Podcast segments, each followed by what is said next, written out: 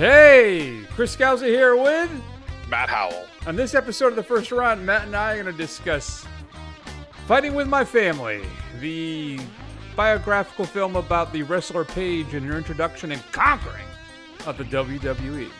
We're also going to talk about the latest iPhone seven shot Steven Soderbergh film, High Flying Bird.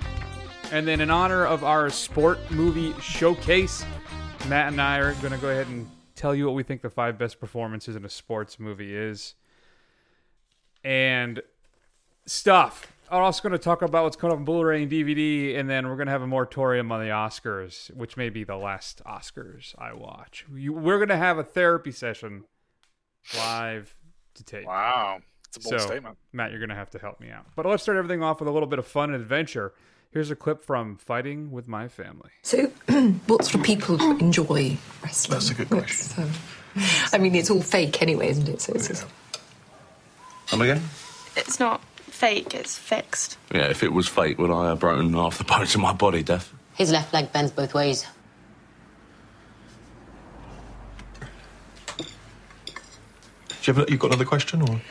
I can, yes. How did you get into wrestling? It is quite a romantic story. We like romantic stories. Oh, so. Right, we like yeah. this one. Mm. Well, when I met Rick, I was uh, homeless, abused, living on the street, you know. Yep. I myself had done uh, eight years in prison. Prison? What was that for? Mainly violence. Mainly violence, yeah. Bit of armed robbery, you know.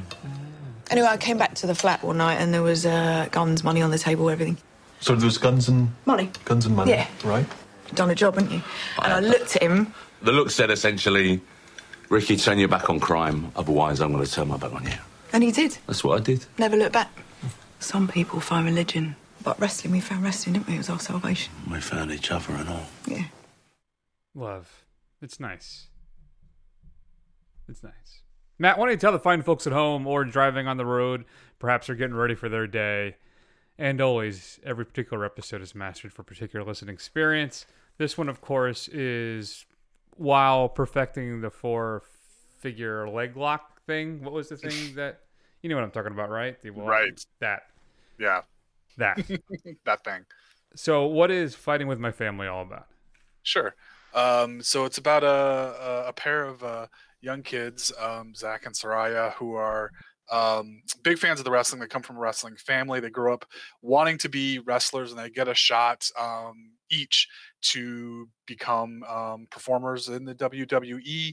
And then, um, whereas uh, Saraya is picked to continue, and Zach is left behind. And it's really about the rest of her uh, time coming up in the W W E as Wrestler Paige. Sweet, sweet. Now, I got to tell you, I haven't really been all in on any of the W W E studio films, right? Mm-hmm. I think they've had, what, there's been a couple things that I found interesting. Uh, Oculus, they were a part of. All right, there you go. I'll t- I'll take a little bit of that. And that uh, that may be it. So, particularly now, we're also going to fold in a wrestling story, right? We're going to introduce the origin of one of their big stars, Paige. Mm-hmm. Now, I'm going, all right, well, ugh, well, ugh. But then I see who wrote and directed it. So Steve Merchant, Stephen Merchant, who you may know from the original U K Office and frequent comedy partner of Ricky Gervais. So having him have a hand in this kind of raised my expectations a bit. But Matt, where did you come down with Fighting With My Family? So you have it's it's a sports film, sorta. It's a biopic. It's a comedy. It's a family drama. Uh, what were your thoughts on the Fightings With the Family? yeah, um, you know, I think they got some some ringers in the cast. I mean, obviously, you heard uh, Lena Headey and um, Nick Frost uh, in the the little stinger there that we had before, and The Rock shows up in this. And you know, I, honestly, I was never really that into W W F or or W W E, even back in its eighties glory with uh, Hulk Hogan and Andre the Giant and everybody else. But so I had no idea who this was supposed to be. Like, I knew it was supposed to be a wrestler, um, like the story of some wrestler, but I had to go look it up um, beforehand to even understand who this was, because I looked at, even looking at the real Paige, I, I was like, I don't know who this is. Um, But at the end of the day, you know, I was I was relatively into it. I mean, it's a charming little movie. It's not anything groundbreaking. Um, it's not in the pantheon of great sports movies. Um, but I think it's um, you know, I thought it was a competent little diversion that was, you know, had its charms and it had its laughs, and it was it was an entertaining afternoon. I think that's fair. I it's kind of unconventional in its subject matter when it comes to sports films, I guess. But it's really for me too. I almost viewed the whole thing as a puff piece, as a promotional piece for the W W E more than anything else. You know, and maybe it's my ignorance of maybe Paige has some outsized importance to the W W E I'm not aware of.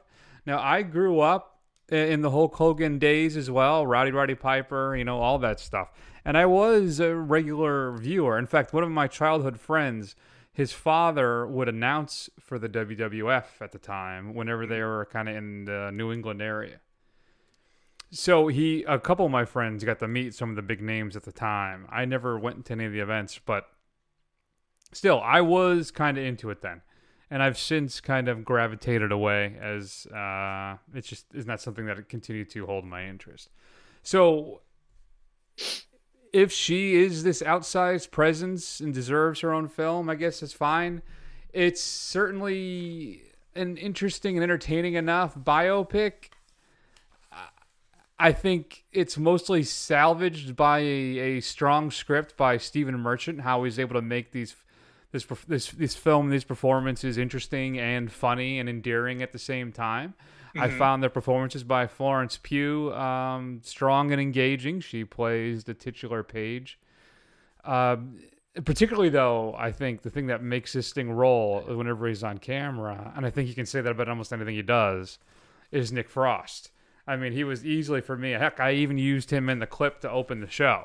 Right. So it's solid, and I think it it deftly handles the internal conflict that the family has, particularly with Paige and her brother, right? Mm-hmm. Because he doesn't make it, but she does, so there's kind of a conflict there, and I think it handles that particularly well. It it, it does a good job of touching the heart, of tugging on the heartstrings there, and you do root for her, but in the end, I kind of found it fairly rote. I mean, the whole thing, let me know how you felt about this. And maybe this is a failure of the script or maybe more of the direction, but the whole thing felt fairly predetermined to me. Now, I know we know it all. We know where we're going to get to, right? We know what the end point is. But at no point did I feel, in the unraveling of the film, that that was ever in any real doubt. What did you think about that? Did you get that vibe at all? Yeah, I guess. Um... You know, I, I guess I would chalk that up just because they're just trying to make kind of like a milquetoast feel-good movie, and they didn't really want any dramatic stakes other than I think. And I think the dramatic stakes they wanted was more about not her whether she was going to make it or not. It was kind of how she interacted with her family and how that kind of affected the rest of her life. Um, so maybe it's just a different focus on what Merchant was trying to do. Yeah, I guess that's fair. I think maybe part of it is Vince Vaughn's, you know, anti-Mister Miyagi. I feel like he's kind of, he's pulling for her the whole time, and you definitely get that vibe from it. I don't know. Still, overall, I think it, it's it's it's well done and it's entertaining. It's It has its uplifting moments, but again, you've seen this thing a dozen times, and I don't know if introducing it as a wrestling angle is enough to bring it above some of the other genre fare that this would, you know, partner up with. So right. In the end, I'm going to give Fighting With My Family a B minus. Um, I think it's, like I said, it's entertaining. It's fun. You'll enjoy it, but it's, it is what it is. It's a B minus. Where do you, where do you come down? You know what? I'm going to give it a B minus too. I was going to go a B, but I think you talked me into a B minus. Let's just, let's just pull the Band-Aid off and let's just be the same for this particular film. Whew, finally. Woo! If you've got a chance to see Fighting With My Family, would love to hear your thoughts. Shoot us an email at feedback at the first run dot com. Matt, coming up on Blu-ray this upcoming Tuesday, which is March fifth, there is a it's fairly, fairly significant film. Uh, let's hear a clip from it. This mud stinks. They shit in the streets around here. Political commentary, they call it. Go through here, clean yourself up. Thank you so much.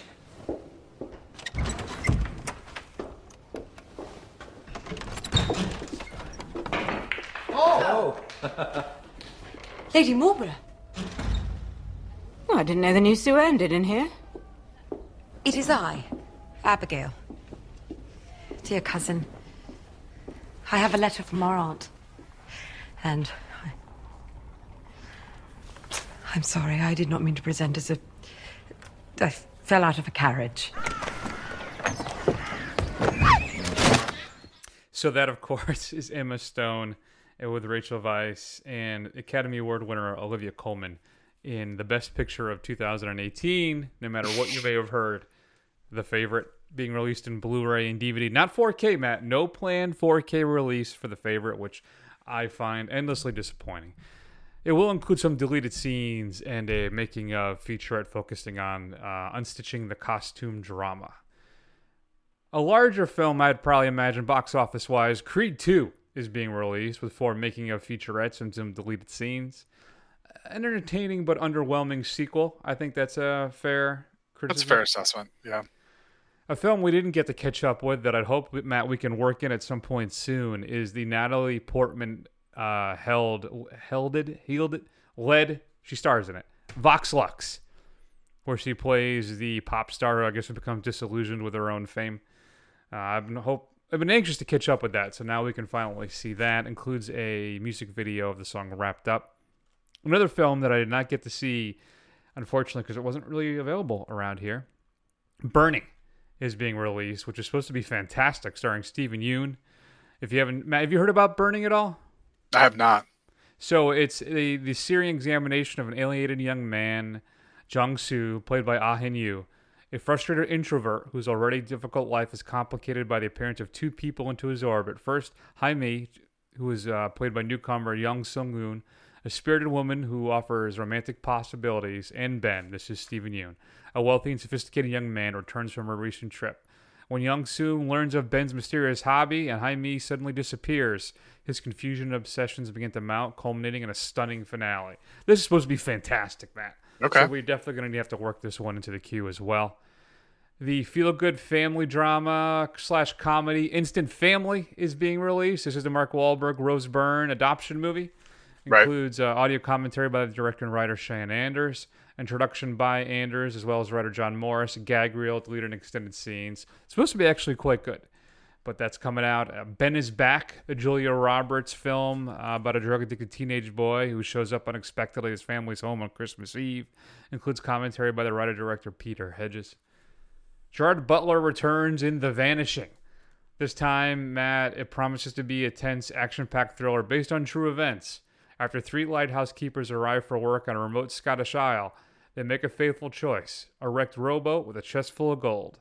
As a mysterious boat heads towards the island, the three men make a choice that will change their lives forever, ensuring them in a web of greed, paranoia, and murder. New to Blu-ray, The Craft includes four brand new featurettes on the making of the film, focusing on some interviews, as well as some ported over featurettes and an old audio commentary by the director. Did you hear about, they did some retrospective stuff on The Craft recently because I guess it's an anniversary for the film. And oh, really? They didn't invite Rachel True, and but they invited the other three white women who starred in the film. Oh, really?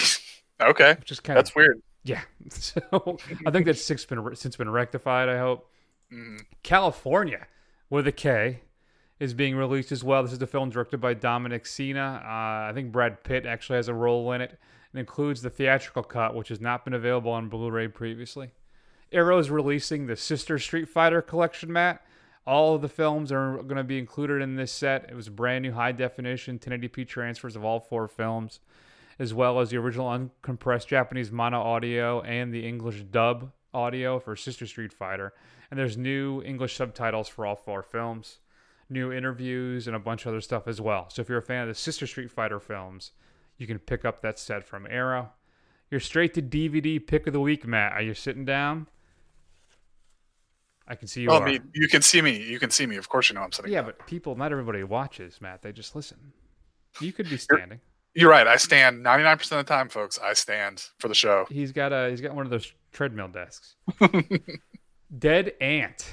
When when the eighties one-hit wonder glam metal band Sonic Grave embark on a road trip to Coachella in hopes of a comeback. Their peyote trip pit stop in Joshua Tree incites a grisly attack, and they must rock themselves out of harm's way. And there's supposedly an ant or something. I don't know. But that's it. That's Dead Ant. What should we be streaming this week? Uh, I'm going to go with an oldie, a real oldie. Uh, I'm going to go with the uh, Third Man, um, a a unemployed pulp novelist in World War Two Vienna learns that his friend Harry has died in an accident and compelled to investigate his death. Holly slowly uncovers startling resol- revelations about Harry's life. Um, it's available on Netflix. It's a it's a classic uh, classic film. There's that one scene too in the Ferris wheel with uh, with Orson Welles. That is, uh, I mean, it's probably the most memorable thing in the film outside of the mm. chase through the tunnels. But uh, Third Man is one of the first classic films I ever saw, and when I actually started seeking them out, right? Mm-hmm. Yeah, Oliver Reed, and it is fantastic. I do own the uh, Blu-ray from Criterion, which I think is out of print at this point. So, look at you! I am fancy. So. Let's take a couple of minutes, Matt. I don't want to belabor this, but I need somebody to talk me down. A week later? I hadn't really thought about it, but it's one of those things where just kind of every now and then it comes back up. And then I start thinking about it and I get upset all over again. So, a lot of horrible things happened this past Sunday. A lot of good things happened, right? Alfonso Cuarón won... Uh, Oscars for cinematography and direction. Mm-hmm. I think we had a default popular film win maybe with Green Book. Is that what it is? That's what I'm kind of trying to tell myself maybe. Okay. I don't know. Rami Malek as Freddie Mercury is not a good choice. Um, it's not a horrible choice, but it's not good. I liked how I don't think any of the... Well, I think it was just Ali who thanked actual Doctor Shirley. I don't think anybody else associated with Green Book actually thanked him or his family for the story. Okay. Which I found interesting. Olivia Colman, though, her acceptance speech was top shelf. Her reaction and her speech I absolutely adored. But everything else, I think, was relatively horrible. The fact that, I mean, Roma winning foreign language film, which I said in, in at the time live, was basically, it's out. It's not going mm-hmm. to this picture. They took that as an out where they can reward it there and they don't have to look at it again. Richard Grant not winning. I'm sorry. I thought it was just a more interesting and fascinating performance. Not a, not that Ali didn't do a great job. He's just, you know, underserved by a subpar film. And I think this is likely, Matt, the worst best picture in at least ten years. Do you have any thoughts? Can you talk me off of my edge here? I really, Matt, I don't know if I want to watch anymore. If this yeah. is what it is now, I I don't see the point. I think yeah. maybe we tune into the Spirit Awards instead and call it a day. yeah, um, I've been pushing not to watch the Oscars for a little while now. Um, you know, I don't watch award shows at all anymore. They're really not that interesting to me. Um, like I'm not invested in any of the things enough to where I really care if they win or not. And honestly, just the entire process is just really boring. I can get the same impact just reading about it the next day. Um, but yeah, I don't know. I mean, this one just kind of showed, you know, there was no host, which I didn't think was a bad decision, no, but it just so shows fine. how it just, it, sh- it shows how unnecessary the entire proceeding is. I mean, no, it just basically went from, it's went, went everything to just bringing out introduction of introduction after introduction after introduction. And it just, I don't know. It just wasn't that, uh, wasn't that, it wasn't that riveting really. Yeah. I, now here's the thing. I haven't seen Chicago, but outside, I didn't see it either. Outside of that, this is the worst picture I've seen since, yeah, since since two thousand. It's, it's got to be. So you got Gladiator, A Beautiful Mind, Chicago, Return of the King, Million Dollar Baby, Crash. Ooh. I was about to say, yeah, I thought this was the comparison to Crash. It is, you're right. All right, so that and Crash, I think, hold hands as they jump off the cliff. The Departed, No Country for Old Men, Slumdog, Hurt Locker, King's Speech, The Artist, Argo, twelve Years a Slave, Birdman, Spotlight, Moonlight, The Shape of Water, and then Green Book. Yeah. So maybe that's the Academy doesn't know how to address race. Maybe that's our problem. Cause maybe. Well, twelve Years a Slave won, though. And that was against American Hustle, Captain Phillips, Dallas Buyers Club, Gravity, Her, Nebraska, Philomena, and The Wolf of Wall Street. Yeah. That was the best film of that year. I just, I don't. And Tony Collette being snubbed, too, is just. Now, granted, I don't know who I pull out of that category is the problem to, to put her in. But I haven't seen Glenn Close and the Wife, so I can't say that. Right. It's just, yeah, I don't know. I just don't see the point. I don't see the point anymore. Well, it's... and here's the thing. This is what's going to end up happening. I mean, this is what the Oscars do. They'll have kind of one milquetoast, um, you know, entry, set of entries. And then, then we'll get a year, you know, a year or two from now where it'll have a bunch of really exciting things. And we're all really passionate about, you know, what's going to win. And there's a lot of great contenders, and then it'll be exciting again, because it's like, it'll just be a really great year. I mean, some of those lists that you, that you rattled off, I mean, honestly, oh, maybe only a handful of them, maybe a few, two or three would actually be in my all time rotation of, of would watch again kind of thing unequivocally. And the rest I could forget, you know? So I don't know. We'll see. Well, don't forget too, two thousand seven also gave us There Will Be Blood and Michael Clayton, which is eminently watchable, as you know. Atonement, which is fantastic. two thousand seven was a, that's probably the best year. I, if I had to choose one since the aughts, that was probably the one to go with. Though it did have Spider-Man three and the first Transformers film. I Am Legend. Wow, maybe not so much. National Treasure. This these are the top ten: Pirates of the Caribbean at World's End, Order of the Phoenix, Spider-Man three, Shrek the Third, Transformers, Ratatouille, I Am Legend, The Simpsons Movie, National Treasure, Book of Secrets, and three hundred. Those are your top ten films that year. That is uh, that is that is a murderer's row of crap right there. That is garbage. Although it produced, it, that's two thousand seven was uh, uh, No Country for Old Men, though, right? Yep. And one of my blood. favorite movies of all time. I will watch that movie a couple times a year. I love that movie so much. No, I haven't watched that in a long time. I've probably watched There Will Be Blood at least once a year. I've since two thousand seven. I guess when it came out, I have watched There Will Be Blood. How does it many? That's what, twelve years, eleven years? I've watched it six times easily. There you go. I haven't seen, I think I've only seen No Country for Old Men twice since then. That's a tra- that is a travesty. Another thing too, I've been, I've been thinking about revisiting, and I just picked it up on Blu-ray finally to upgrade it, was uh, History of Violence. Mm. I remember really liking that thing. Anyway, back to my point. Right now, we're not gonna we're not gonna watch the Oscars. We may still do our discussion about it, right? Pick who should win, who will win. Yeah. But we'll just report back on the results. I think I'm done. I think I'm done. All right. I'm done. What this really boils down to is that Chris lost the, the contest for the first time. Second time. Second time. Dave beat me once. Oh, okay. Barely. Barely. I still. And you're just one mad. Time I got one wrong. Yeah, and you're mad at this one because I went with my heart. That you also felt that you should have gone with, and that person ended up winning because you were a cynic.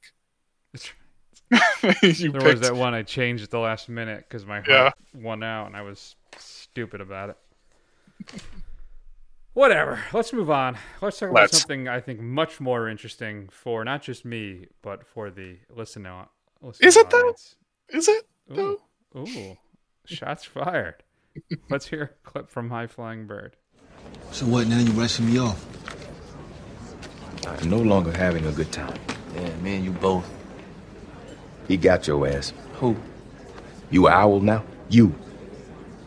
You just telling me this now. Jumping at me, Eric Scott, when you got got.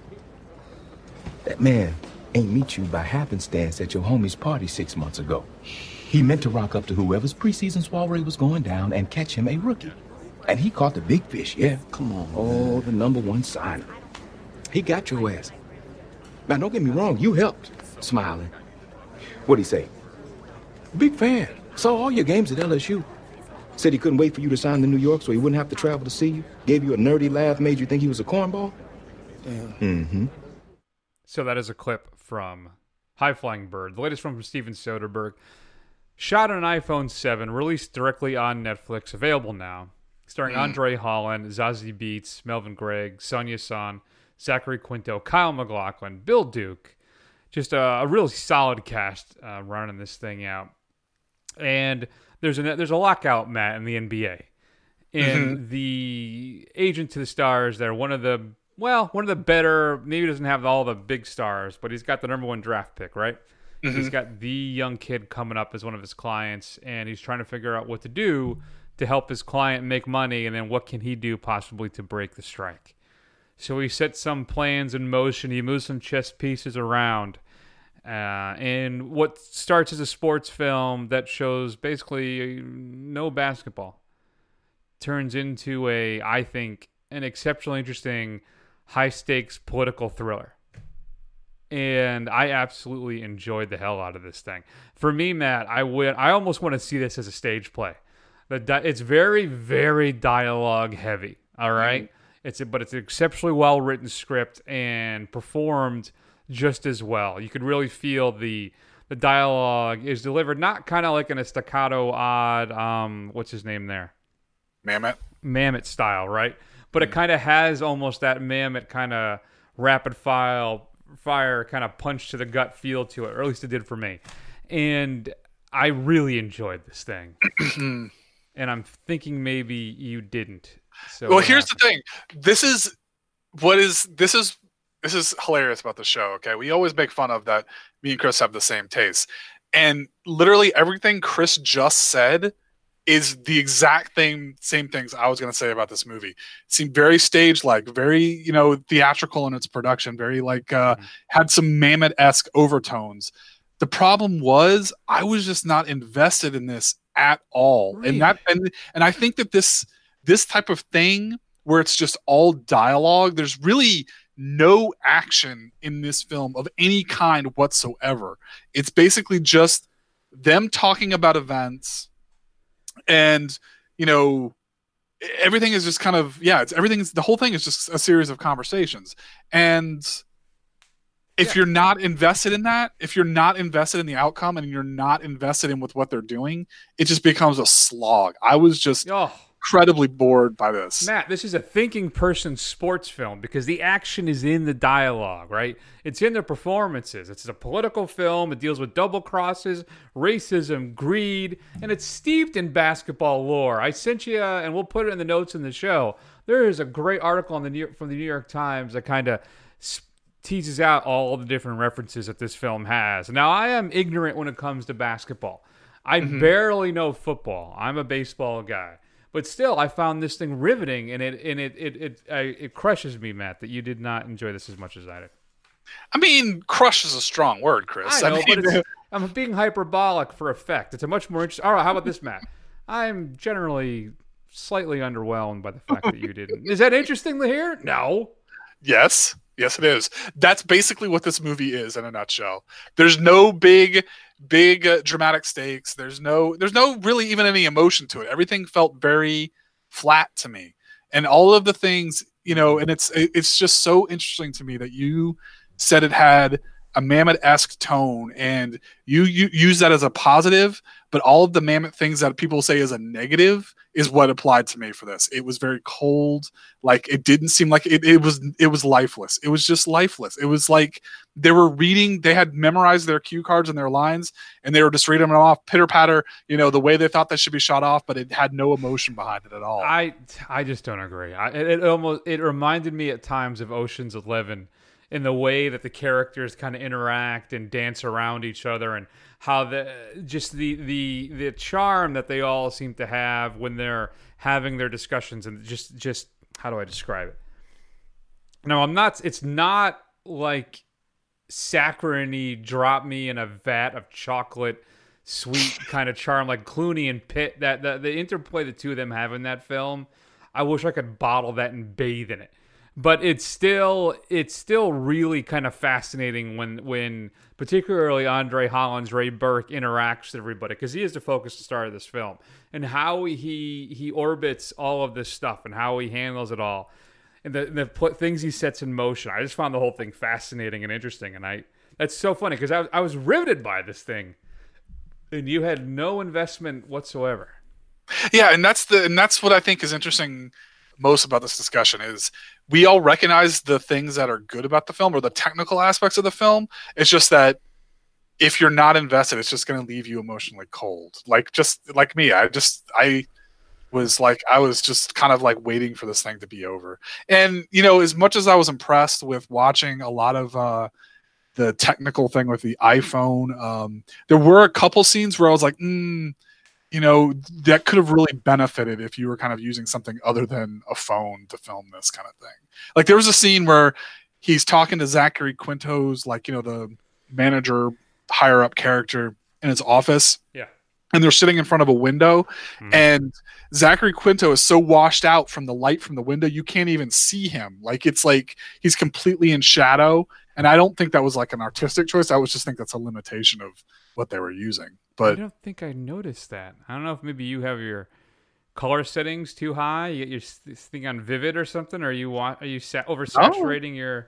I don't think so. No, it was he was very hard to he was very hard to see. And then they went to the other side of him, and he's of course awash in natural light, kind of thing. So, so I have a question for you now that seems pointless because you didn't have the same. They didn't have the, the film didn't have the same impact on you as it did me. The mm-hmm. question I had initially for you is the intimacy of the direction owed more to the dialogue and performances or the use and maybe you would say limitations of the iPhone as your camera? Um, I would say it's the latter, personally. Um, I didn't think uh, I wasn't really invested in these people, so I would I would argue to say that the intimacy of the performances uh, wasn't really something that was reeling me in. All right, that it that's too bad. That's too bad because I really enjoyed this thing. I'm going to give it a B plus. Okay. Uh, uh, I'm assuming you're going to be in the C range. Are you going to say end up B, that we have a vast difference in our opinions, but our grades are similar, which has happened before? Yeah, no, um, I'm going to give it a C. Okay. B plus and a C. High That's flying... about as wide as it gets, folks. That's true for about us. As... That's very true. High Flying Bird is currently available for streaming on Netflix now. If you had a chance to see it, we'd love to hear your thoughts. Shoot us an email at feedback. That's F E E D as in David, B as in boy, A C K at the first run dot com. I'm trying to be as hip as possible. I think that's what the kids say nowadays. Matt, let's go ahead and keep the train rolling. And we'll talk about our five favorite performances in a sports film. I'm going to ruin it for you right now, Matt. I'm going to tell you right now, this is my honorary Jake LaMotta list because I don't know if there's another answer. So that's what I made it. So anyway, let's hear a clip, Matt, from a movie that didn't quite make the cut for dear old Chris. Hey, Engelberg. What? There's chocolate all over this ball. Look, Mister Buttermaker, quit bugging me about my food. People are always bugging me about it. My shrink says that's why I'm so fat. So you're not doing me any good, so let's quit it. Okay, okay, okay. All right, look alive. Let's get one. Are you ready? Let's get one out there. Engelberg. What? That is a bunt. B U N T. The catcher is supposed to pick up the bunt and throw it to first base. Well, how was I supposed to know? You make sure the big deal yelling after them. Diversionary tactic, Engelberg. Now get the ball. Why are you always picking on me? What did I do to you? Engelberg, crack your crummy belly aching and throw the ball to first base. That, of course, is a clip from the Bad News Bears. Mm-hmm. My my old softball team, when I used to run it back in Connecticut, used to call me Buttermaker. I think it's one of the cleaner nicknames that they have for me. Chico's bail bonds still shows up every now and then in my softball discussions when I'm yelling at my team now here in uh, Tampa as well. Still, Walter Matthau in that film, pure comic genius. Mm-hmm. That film does still hold up to this day. So if you haven't seen it, you should definitely check it out. I watched it, I think, a couple years ago. Yeah, I wouldn't bother with time. any of the sequels, but that one is rock solid. I've not seen it in forever. Uh, Matt, I've deferred to you for the number one for a long time, so I'm going to have you go first this week. Okay. But again, I've probably already stolen some of your thunder, as this is my honorary Robert De Niro, Jake LaMotta list. But yeah, yeah, you might have, but we'll we'll get to that. We'll find suspense, folks. Did did Chris steal my thunder? There you go. All right, so I think Chris is going to hate my list. But I don't care. This is my list, and I get to do what I want because this is America, damn it. Um, so my number five pick is um, the greatest Russian in film history, Ivan Drago in Rocky four. Now, I kind of went back and forth between Ivan and Mister T, but I don't know. Huh. You know, um,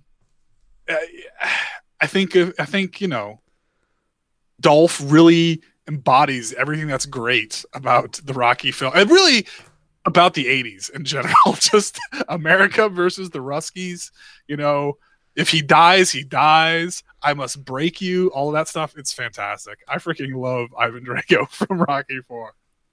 Yeah, that is that. That's not a good pick, and I'll, let me explain to you why. Okay, you tell me. Like that I said, is, you're gonna hate this list. That's gonna not. A, yeah, that is not a good performance. He actually delivers a better performance in Creed two than he does in that film, because in Rocky four, he's a caricature, right? He's just a He's a mindless kind of just tool of the Soviet Union. It, it, there's nothing really. It's just not good. That's why it's great. That's why it's great, Chris. I guess so. Fine. My number five is the heart and soul, at least for me, or at least maybe the the guiding force, or as it's now um, negatively viewed as the Magic Negro. But that's going to be James Earl Jones as Terrence Mann in The Field of Dreams. Mm. A fantastic baseball film. And like all baseball movies, maybe sports movies in general, they're not about sports. Mm. You know, there's always, they're always more the venue for something else. And Terrence Mann, he's the countercultural writer who get, writer, I should say, who gets, for lack of a better term, kidnapped by Kevin Costner's Ray Kinsella, because he, he's hearing a voice telling him to to build it, and they and then he will come. So, but his performance there as the doubting skeptic and then true turned true, true believer, and then once his character completes its arc, I don't know. It's just it's just for me, it's just vintage top form James Earl Jones, that bellowing voice and his his screw it all type of performance. I don't know. I just, it's one of my all-time favorites, so I had to give it some honor, so it's my number five. Very good. Um, so my number four is um, one of the better movies about bowling that's ever been made. And I'm not talking about The Big Lebowski, because that's, bowling is, is incidental to that film. I'm talking about Kingpin, and I'm talking about Ernie Big Earn McCracken, by, played by Bill Murray, who gives a completely wonderful, unhinged bowling performance Um, that is one for the ages, and it, it it's pretty it's pretty far up there. It's not Caddyshack level of uh, Bill Murray sports performances, but it's definitely second place, easy. I have never seen Kingpin from start to finish. Uh, there was just something about it that spoke to me, as in, dear God, do not watch this. So I've never seen it. Okay. Do I need to rectify that, Matt? Um, no, you're probably still not going to like it because I believe it's a Farrelly Brothers movie, but. Watching, but you, but watching it to see Bill Murray is it would be, is worth it. He's he's funny in this. I I enjoyed There's Something About Mary back in the day, mm-hmm. and I think that's that's it. Dumb and Dumber. I'm not a I'm not on the Dumb and Dumber train. I don't think it's because I was never a big Jim Carrey fan. It's fine. It's got some funny moments. Uh, Shallow Hal wasn't good. Me, Myself, and Irene not terribly good. I never saw Stuck on You. Hall Pass is atrocious. um, well, it's better than any of those. Yeah, no, not cool, man. Not cool. All right, my number four, and spiritually in my heart, this would be in my number one. Mm. But if I look at it this in an analytical level, it's four, and that's Robert Redford as Roy Hobbs in The Natural. Mm-hmm. The Natural is my all-time favorite sports film. And just, I don't know if it's Randy Newman's score, which is G D iconic. It's one of those things, as soon as you hear it, you know what it is. Um, I'm talking like Imperial March now, right? That's how, how, how well known this thing is. And it's, he plays the aging ball player who decides to give it a shot, even though he may be past his prime, but he's still got it. And it just has so many moments, right? When he when he hits the ball into the lights and they shatter and the bulbs all blow and stuff. And uh, I don't know. It just it's it's it somehow has this dreamlike state to it. and is able to capture and instill in the viewer a sense of kind of youth and that anything is possible. And Redford is just, you know, doing his Redfordy best throughout this whole thing. So The Natural's my number four, or I should say Roy Hobbs. There you go. So I just want to take a, a moment here. And the reason the list, the kind of list I picked, because I knew, I knew that Chris was going to pick The Natural. I knew that, you know, Field of Dream was going to be on there. I'm sure Bull Durham is going to show up in here somewhere, maybe, maybe an honorable mention. But what's the theme here? Chris likes baseball, and therefore we're getting a bunch of baseball films. But, like, where's Pride of the Yankees? Is that going to show up in here somewhere? Anyway. The Gary Coons. No. We got three more slots, Matt. One more baseball reference. So how do you One more that? baseball reference. All right. But this is the last of my uh, ones that I just kind of wanted to throw in there. And I'm not saying that Chris's picks aren't aren't fantastic picks. They, they are, are fantastic picks. Uh, but my number three is um, obviously when Chris said this, this was the first thing that popped into my mind. Of course, it's Will Ferrell as Ricky Bobby in Talladega Nights. Um, I really thought about putting in Cal Naughton as the uh, as the as the other choice, but I decided to go with the man himself. You know, that dinner scene with Baby Jesus and the bounty of Kentucky Fried Chicken is endlessly quotable, and um, he's got a point. I think My Jesus is the little Christmas baby Jesus. Okay, I haven't seen that in a while. I I should check it out again. That is, I, I'm man, that thing made me laugh like crazy. Shake and bake I use to this day for softball games too. Do you? But uh, oh yeah, but I used to have a player who smoked a lot of pot, so that was really funny. He obviously was baked. Yeah. Uh, but still, yeah, no, I haven't seen that. I gotta watch that again. I think I have the unrated version. And also, who's great in that too? What's his name there? Um, the Borat guy. I'm so tired. I can't. Oh, remember Sacha Baron Cohen. Yeah, as the French. Yeah, as the French, French Formula One driver. Yeah. But John C. Reilly is, I think, oh, not, not his. The two of them together, though we haven't seen Holmes and Watson, which is supposed to oh. be just atrocious. Yeah.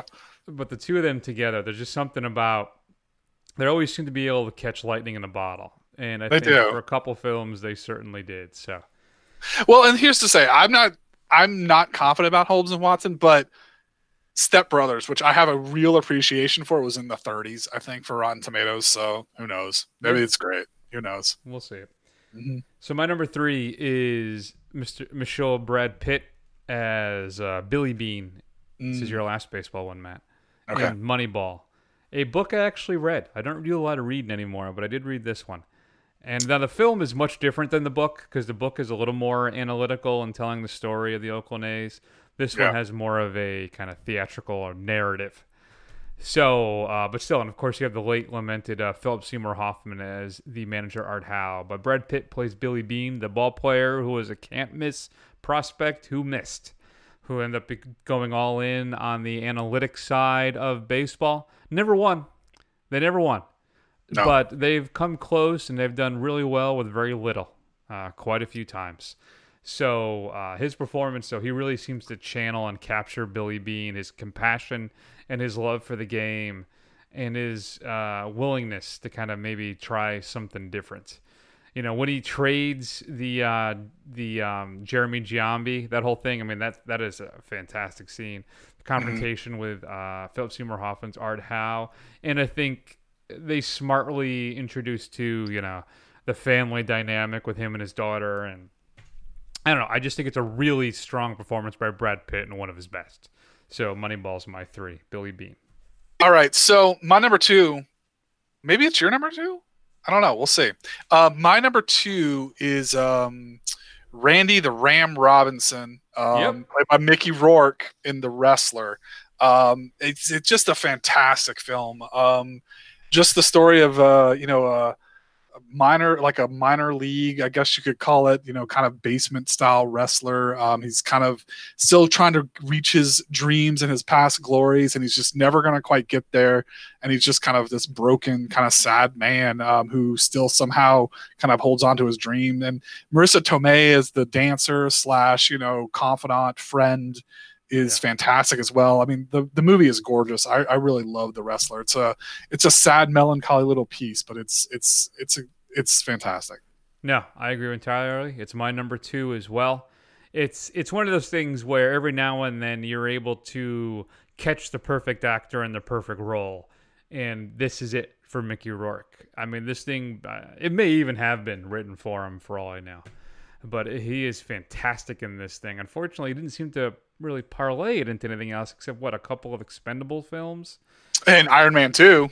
That's true. That's very true. But uh, his performance in this is, I don't want to use the term revelatory, uh, because he had a good arc for quite a while, but then kind of ran into some personal troubles. But he is just fascinating in this film.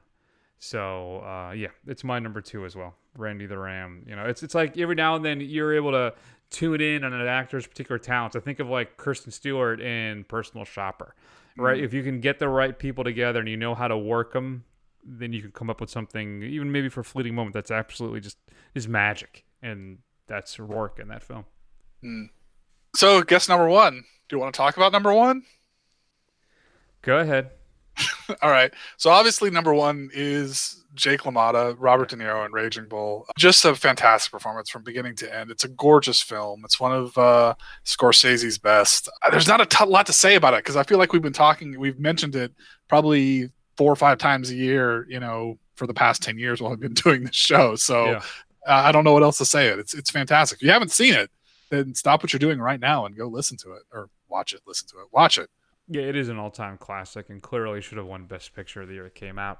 Uh, it is, it's a career-defining performance by a man who's had probably, what, a dozen career-defining performances. But still, it is, it's heartbreaking, it's endearing, it's sad, it's, it'll break your heart, and it's incredible. So you, that's why it's my honorary title, because there wouldn't be any other one, number one. Right. So um, my number one, then, is a role that initially, the first time out of the gate, Matt, is filled with vulnerability and an intimacy about a homeboy, a home guy who who does good. Uh, maybe maybe he doesn't win, Matt. Maybe that happens in a sequel. But the first time out of the gate, there is an intimacy and a vulnerability in that performance that you just don't see later on. Of course, that's Stallone as Rocky Balboa in the first Rocky film.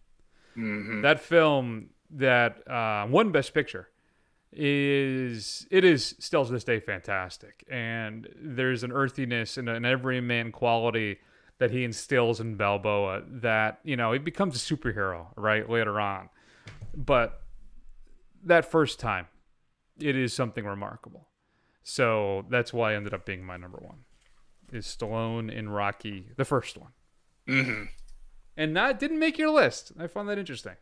Yeah, I was never a huge fan of Rocky. Like, I mean, I don't know what it was. I don't know if it was because I was younger, but I kind of missed out on the first one. And, I, and just by the time I was kind of aware of what Rocky was, it, it already kind of descended into that kind of sequelitis uh, punchline of the eighties kind of thing. Cartoon I mean, versions with uh, Thunder Lips. Hulk Hogan and uh, yeah, yeah, stuff like that. I mean, it, it, it just kind of become this kind of mockery of itself. So it was not something I really ever kind of sought out. Now, when I finally did end up seeing it, it was, you know, it's it's it's really good. I really enjoyed it. I just, you know, I really wanted to get my kind of annoying part of the list in there too. So I had to, I had to do it. I'm sorry. And the honorable mentions. Yeah, um, I had a, quite a few actually. Um, Christian Bale in The Fighter. Um, Tim Robbins and Bull Durham. I thought Margot Robbie was very good in I, Tonya. Special shout out to, I forget his name, but the guy who played the bodyguard. Best uh, bit part in a film in the last probably two or three years. He was fantastic. And then just because I wanted to throw him out there, guys, if you haven't done it, go see go see a nice one two punch for yourself. Watch uh, Over the Top and then No Holds Barred. Bam, bam. one two punch sports films. Wow. Fantastic. Meet me halfway across the sky. Yeah, I'm going to go uh, Gina Davis as Dottie Hinson in A League of Their Own. Mm. Uh, Kevin Costner for me as Crash Davis in Bull Durham. And then, well, you heard Mathau. And then, of course, I, Tonya is a great pick as well. Will Ferrell. I didn't even think of Talladega Nights, so good for you. Mm. So that's basically all I really came up with, though. So good times. Good times. Who do we miss? Shoot us an email at feedback at the first run dot com. What's your favorite performance in a sports-related film? I just watched uh, Eight Men Out the other day too, which I loved as a kid, and it's still pretty solid. Um, the script had some issues where it seemed kind of overly, I don't know. Uh, I feel like hacky is just too lazy a term. But still, um, it still holds up. So if you haven't seen Eight Men Out in a while, that's the movie about the uh, Chicago Black Sox when they threw the World Series. But not enough, not a good enough performance in that to make the list. I wanted to make sure I watched it before we recorded the show because I remember really liking it, and I was like, "Oh, I wonder if something in here would uh, make the cut," but uh, not quite. Not no, quite. no, nope, nope. So next week, Matt, we're gonna talk about Greta, which is what hap- which is why you don't help uh, elderly people. It's really yeah. kind of a manual. Mm-hmm. And I just actually saw that tonight.